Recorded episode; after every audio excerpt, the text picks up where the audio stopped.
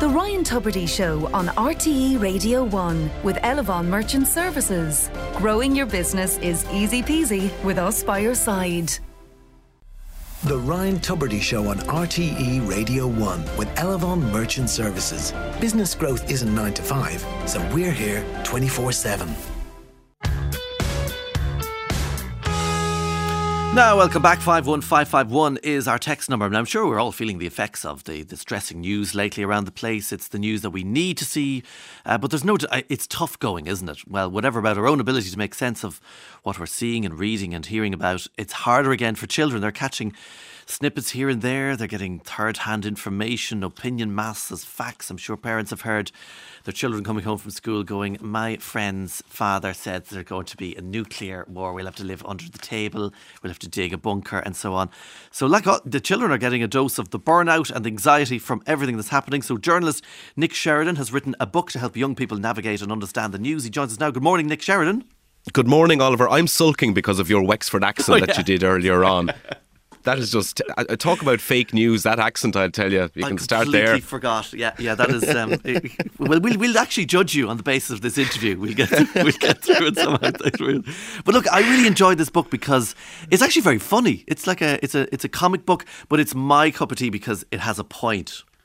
Good. I'm glad. Yeah. Well, look at. I mean, the, the, the whole idea of this book in the first place, Oliver, was you know not to lecture anybody and certainly not to speak down to anybody or to condescend or anything towards kids or children. It was basically the idea was to create a sort of a horrible history style book yes. that w- w- would explain uh, current affairs and news and fake news to kids. But sure, there's no point. Uh, you're, pre- you're preaching to an empty parish if you don't try and make the content a little bit engaging, a little bit humorous, and that's what you that's what you have to do. I think so. That's what, what I tried to do anyway. So so before we get into those uh, points about the book, uh, tell us a bit about yourself then. So what part of Wexford are you from? Are you from well, I'm actually from very close to, to Wells House where Channing Tatum was oh. spotted, as, a, as a matter of fact. I don't wow. know why he's there, but maybe he's filming. There's a couple of lost cities down at, down kind of Wexford way, maybe Enniscorthy or uh, or maybe even um, Kilmuckridge or somewhere. He could be filming a new film down there, in a new lost city. No, I, I, am from, um, well, I'm originally from Kilmuckridge um, and then, um, you know, uh, studied journalism for three years in DCU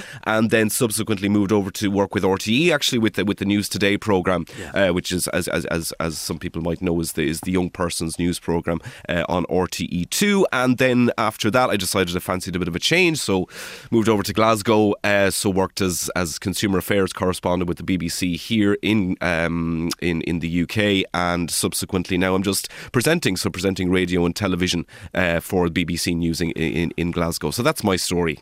So you say, um, and I'm reading from your author's note in the book, you were born at a young age. Yes. You spent your childhood annoying adults with questions, being curious about the world, and forcing your parents to watch one-man performances of Broadway musicals in the front that's room. correct. Yes, that's correct. So you were a nightmare for, child, really. Uh, absolutely, yes. No, the uh, the uh, the the the, uh, the onstage showbiz life wasn't for me, so I decided to try the, the the, next best thing. But certainly, yes, my I mean my, my performances of of Joseph uh, and his amazing Technicolor Dreamcoat Phantom of the Opera, all very well reviewed uh, in my own uh, publication, which I had at the time.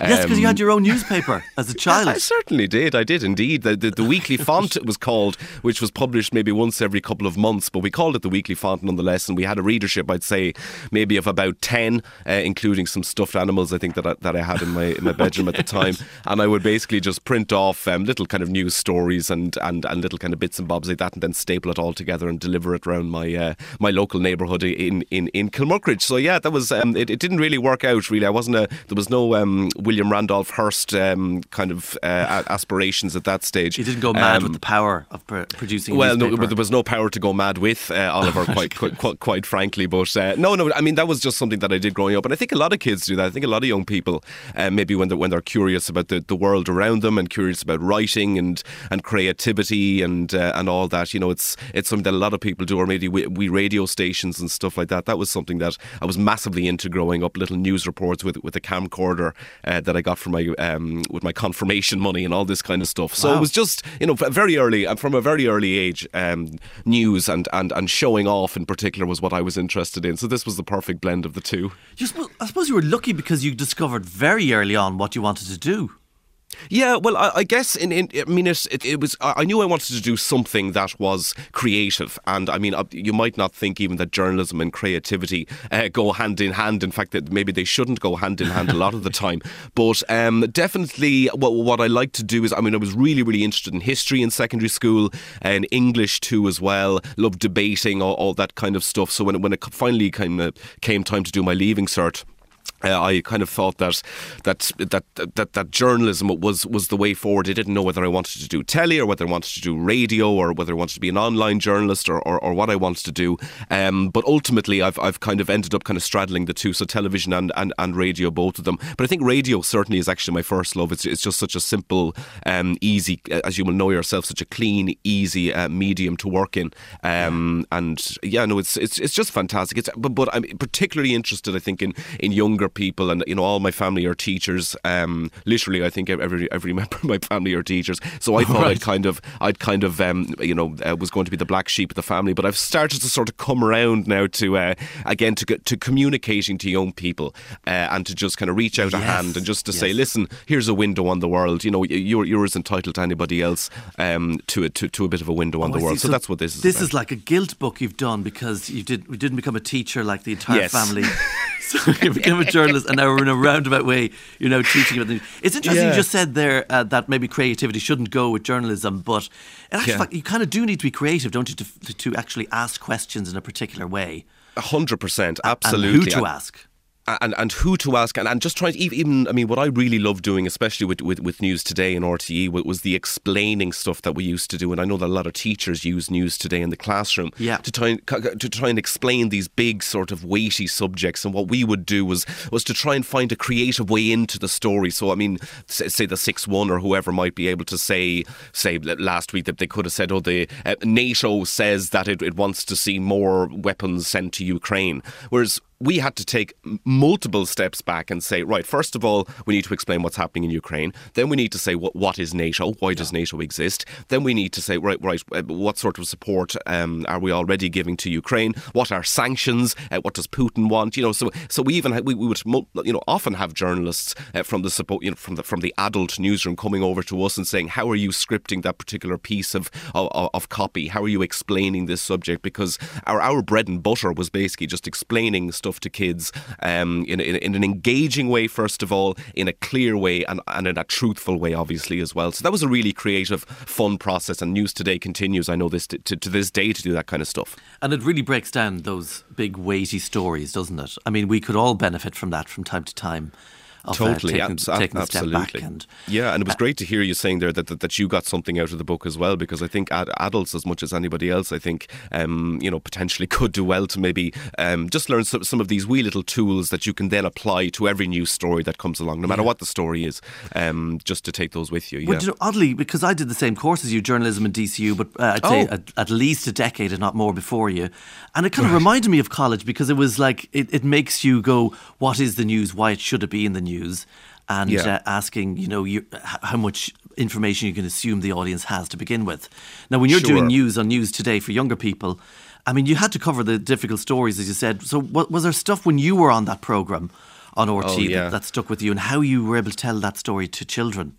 Um, well, the, the ones that spring to mind um, certainly would be, you know, not not very nice days in the newsroom. One was the I remember the Bataclan uh, attack in Paris and the, the, the, Charlie Hebdo attacks in, in, in Paris too. Um, yeah. Just sen- senseless uh, killing, really. 2015, um, yeah. 2015, and then there was of course the balcony collapse. You might remember as well with the, the, the Irish students who lost their lives. Again, just just a, another senseless loss of life that you have to you just have to kind of sit back for a second and just say, right, first of all, you know, h- how do we begin to explain uh, what's happened here when, when adults can find no explanation really um, behind what's happened? Those were really, really challenging days in in the newsroom, but but it was something that I think you, you kind of you have to grab with both with both hands, and and, and you know this idea of maybe trying to shield kids from from, from bad news in particular.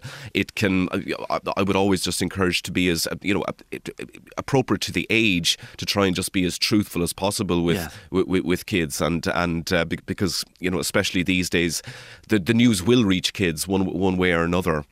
So it's it's so important just to to take a step back and to, and to, to just approach it and be very honest. And I remember when the, when those students um, died in, in, in the balcony collapse, it was very much a case of of you know we, we weren't trying to do anything. You know, uh, we weren't trying to reinvent the wheel with it. We just very plain, simple, concise language, but also reassuring the, the, young people and the kids who are watching that you know first and foremost you are safe and these things are in the news because they're very rare. They don't happen very often. Um, and and and just trying to, to, to go from there. But uh, those were very, very uh, hard days in, in the newsroom for sure. And COVID was, was another thing that we simply couldn't shy away from because it, it, it all of a sudden kids were being told you couldn't go to you know hurling in, on, on a Saturday morning. You couldn't hug your, your, your, your granny and your granddad, and mm. it was it was a really urgent kind of public service that uh, that that we need to provide in, in, in those more difficult times. Certainly. Uh, you hit on the thing there that these things are unusual, and that's specifically why it's in the yeah. news, isn't it? And that you break that down in your book. Yeah. Um, c- well, because when things are going well, it, do, it doesn't make yeah. the news, does it? Well, it was really interesting to hear your, your you just discussing there um, the Ireland West Airport cause, and um, and Dublin Airport because there, there is an example in the book where it's just a news article which describes the most perfect flight of all time and all the passengers applaud the pilot when it lands and it was two hours early even though it was only a one hour flight and all this kind of stuff and and then what you were saying about you know Dublin Airport looking at pictures of Dublin Airport on Twitter um, obviously, that makes the news because it's so you know pretty pretty horrendous situation. But then you have your man in Knock who was able to have two breakfasts, which I just think was brilliant. Um, so yeah, but I mean, you you you, you don't. I mean, ninety nine. I was saying in the book, ninety nine percent of the stuff that happens in the world is good, and and the reason that the, the bad news often gets reported on it is because it's so rare. Um, so so that's an, an, another thing you know for, for, for kids to remember that uh, that that that when bad news happens, the reason that you're hearing about it is because it's out of the ordinary and it's out of the blue, and you yourself are safe, your parents are safe, your family are safe, um, and that's really what, what, we try to hammer home as well in the book. Yeah, it's a great approach with children just to say you're safe. Yeah, everything. You know, yeah. it's unusual and so on. Um, most of us grew up, we were, you know, the restricted access to the news. You know, it was coming on at nine o'clock. It was easy to kind of usher children out the door. Yeah. And say, oh, you know, you throw chocolates down the hall or whatever, let them chase after. But you, it's very hard to avoid it now, isn't it? There's a totally. 24-7 news cycle. Absolutely, it, it is a course, and you know when if you kind of older uh, kids, you know, may, may well be, be, beginning to sort of flirt with the idea of social media, and depending what age they are, I, I guess um, news can come at them from from from that way. Uh, but also, then of course, I mean, stuff that that you know, driving in the car with your mum or dad, um, or before your favorite program or after your favorite program, your your news can come in. But but also what you mentioned there about just kids speaking to each other, this sort of real life social media where kids, you know, hear something from one person, they repeat it to another person, and you know that there, there are no checks there that there are no interventions of an actual journalist or, or someone who's maybe a bit more savvy who can say well hang on a second let's let's just let's unpack that for a second. So that little piece of information there um, that John in school has told you. Yeah. you know h- how does John know that to be true? Do, do you think yourself that, that that it's true? How does it make you feel? So what's the if, if, if we were trying to explain it in, a, in an emoji or, or in an emoticon how would that piece of news make you feel?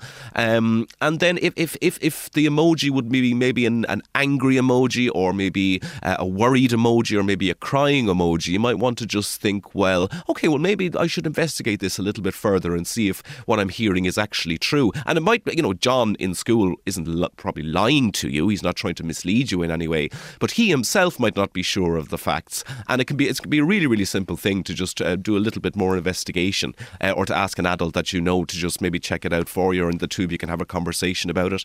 Um, so that's yeah that that's really what what, what it kind of boils down to just uh, giving kids that just the tools to just say right let me just press pause there now and go go either do a little bit of um, just research on, on, on my own by myself and checking um, the sources. Th- checking the sources yeah. and absolutely absolutely. No, there's because, great uh, easy descriptions, yeah. and I nearly think every journalist in the country should read this this page. to get go. And the the, the fake yeah. news, and you're looking at that. I mean, it's nothing new. It's not new. No, it's surely not. Um, and fake news has been around uh, literally, I think, since since the beginning of time. Um, and, and I think you know we, we go into the book about you know kind of news when it started. We think of the the cavemen in their caves probably the, the, the, they were there was probably fake news being being painted on the cave walls but the, I mean news itself wasn't actually required necessarily as a, you know society didn't need news because our kind of worlds were so small and we were so based around one particular location but as transport and as travel began to uh, become more possible then all of a sudden um, there was you know hundreds of miles away events were happening that could very well impact on on my life so mm. th- th- this idea but, but then this distortion of information um, kind of of uh, came to the fore. Then some, I mean, in the in the book, the example is uh, is um, with the Romans were, were, were fighting amongst themselves over, over who would basically rule the, the, the Roman Empire, and one yeah. of the contenders was was Octavian. Um, his opponent was uh, was was Mark Antony, who you who you may well know, and Octavian wrote and and published poems all about Mark Antony and how he was a notorious drunkard, um, and how and he, he'd be no good at at at, um, at, at, governing Rome uh, what, whatsoever. So if Twitter was around at that stage, Octavian would probably have taken to Twitter and said, "Oh my God." You know, Mark Antony's such a loser, sad, he'd be such a terrible ruler. And it worked. Octavian eventually uh, won the war, in fact. And, and the same thing with, um, with um, with, with with with Alexander the Great, who began to spread sort of very, very, very sort of early examples of propaganda, essentially, and and changed his name from Alexander the Great. There wasn't Alexander the Great in the first place, but he changed his name from Alexander the Great to Alexander, son of Zeus. Yes. So he was sort of saying, "I am actually, in fact, Zeus's son," and uh, and you know, it's it's it's just constant. The, the branding worked the branding worked in fairness to it. And, Until and, and Colin Farrell played him in a blonde wig. Angelina Jolie, I remember that. Yeah, um, yeah. And uh, look at that. There are so many examples throughout history of people realizing that that, that the, perhaps one of the most important weapons that they had was information, misinformation, disinformation, uh, and, and, using that to either to big themselves up uh, or to tear their opponents down. And it's um, and uh, look at. I mean, it's it's only just. I mean, I, I think probably we're becoming more aware of the term fake news because, in particular, one former American president found a way to to, in fact, weaponize this idea of fake news for himself. So if journalists mm. were reporting stuff that he didn't like or that made him look bad, he would instantly label it as fake news. All of a sudden, nobody knows what's real, what's fake, uh, and and it, it's just an becomes attack on the mess. facts, wasn't it? Did yes, you start totally. questioning your own sanity. And totally. the, the, a warning to politicians here because you've really you're arming the next generation of journalists yes. with skills to spot and call out someone who just won't answer the question. And there's a great yes exercise here you've set well, up. There was a, there's a fantastic uh, uh, professor called Peter Bull who, yeah. uh, with maybe somewhat, somewhat appropriately, and what, what, Peter came up with was uh, this list of dozens of dozens of strategies and methods that politicians use to avoid answering questions. So in the book, what we do is we just set up a wee scenario uh, where a reporter is asking a farmer uh, who came first, the, the, chicken or the egg, and the farmer ignores the question, just saying, "Oh, I, I love eggs. I love eggs. Absolutely, eggs are great, fantastic." The reporter again, you know ask him which comes first, and the and, and the farmer recognizes the question but doesn't answer it. So he mm. would say, "Do you know what, Oliver? That's a really, really good question, and I love eggs, especially scrambled eggs."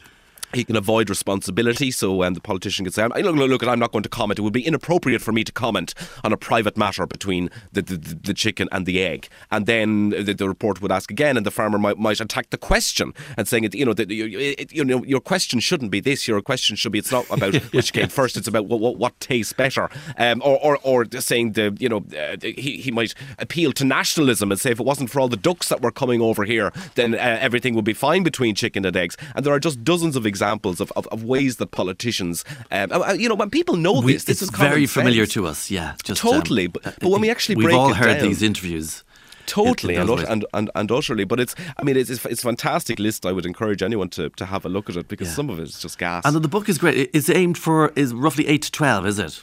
Eight to twelve, roughly. Yeah, I mean, I mean, I guess as I sort of say, I mean, all the conversations I think that we should be having with kids around fake news and, and upsetting news should be tailored and spe- specifically to, to, to the kids' age. But I think eight to twelve year olds. I mean, if I was growing up, I think if I was eight or if eight or nine year old Nick had this book as a, as a handbook for you know because we're talking about fake news, we're talking about you know upsetting news, but also there's a section in the book which is all about how to be a journalist yourself. And yeah, if you want yeah. to be a reporter, a news hound, as we say here are all the things you're, you're, you're going to need. Here are the questions that you're, the, the, the good questions to ask, how to interview somebody, uh, how to spot what the most interesting part of a story is. Um, as I mentioned there, how to get around interviewees who uh, who don't want to answer your questions. Uh, you know, and, and, sometimes it can be hard to get your, your interviewees to stop talking. Say if, if a principal yeah. in school wanted to talk about what a great principal he well, was. I'm afraid I'll have to talking. get I'll have to get you to stop talking whatever. But breaking news: how to tell what's real from what's rubbish. Nick Sheridan, it's been a pleasure and the best Thanks, luck with Oliver. It. Cheers, and continued success over in the Beeb. Oh, thank you very much, Oliver. And the Wexford accent is very mild. Thanks. Cheers.